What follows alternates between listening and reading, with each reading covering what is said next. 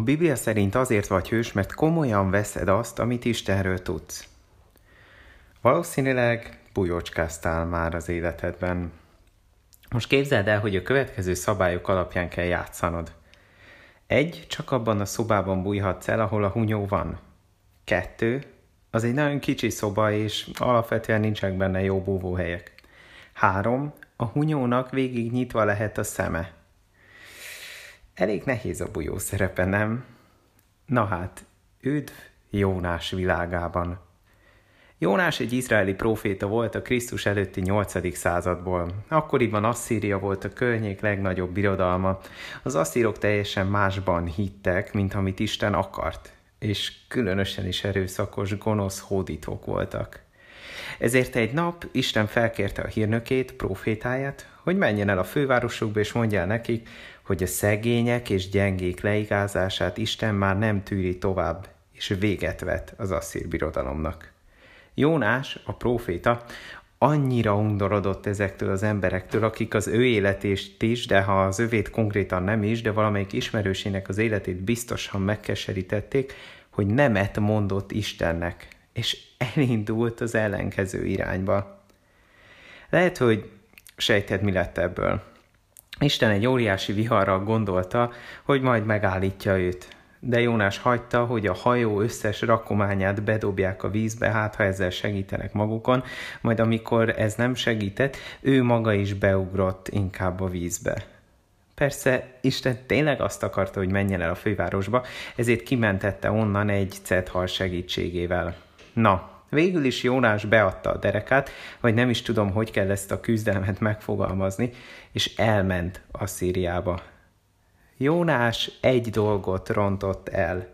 Azt hitte, hogy elrohanhat Isten elől, hogy miután ígéretet tett arra, hogy Isten üzenetét fogja hirdetni, azután egyszer csak úgy dönthet, hogy már nincs rá kedve, és ezt megúszhatja szárazon ez totál nem szójátéknak volt tervezve, de érted, nem úszta meg szárazon, elég undi módon úszta meg egy cet halgyomrában. Valójában Istennel szembe menni ugyanolyan értelmes, mint az elején leírt bujócskában bevállalni, hogy te leszel a bujó. De persze ennek ellenére mi is pont ezt csináljuk. Valami nem tetszik Isten tervéből, valami nem tetszik abból, ahogy Isten létrehozta az emberi életet, vagyis Isten törvényeiből, főleg az erkölcsi törvényekből értelemszerűen, mert egy kis lazaságra vágyunk, és amúgy is mindenki lazábban él, és akkor azt kihagyjuk. És várjuk, hogy sikerüljön, hogy ne legyen következménye soha. Ne legyen következménye a következő héten, amikor kiderül, amit letagadtunk. Vagy ne legyen következménye tíz év múlva annak, hogy soha nem pihenünk. Se következménye annak a halálunk után, hogy Isten nem igazán volt fontos nekünk az életünkben. Na már most mit tegyünk azért, hogy ne essünk ilyen hibákba bele? Ismerd meg Istent, és vedd azt komolyan, amit tudsz róla. Mondjuk Isten mindenhol ott van. Ennek milyen következményei vannak szerinted? Valamikor biztonságban érezheted emiatt magad. Máskor pedig kicsit óvatosabb leszel, mert nem csak a saját vágyaid léteznek, hanem Istennel is törődsz. Érted? Jónás elrontotta, mert tudta, hogy milyen Isten, hogy ő elképzelhetetlenül hatalmas. Mégse vette ezt komolyan, és próbált elbújni előle.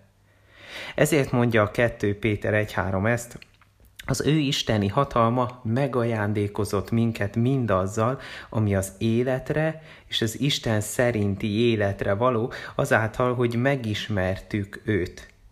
Tehát ismerd meg Istent, és aztán vedd komolyan, hidd el azt, amit megismertél belőle, és jó, és teljes, és értelmes életed lesz. Egy kis feladat a végére. Írj fel három dolgot Istenről, valahova, ahol láthatod, és nézzél rá a következő héten minden nap, meglátod, meg fogja ezáltal Isten változtatni az életedet.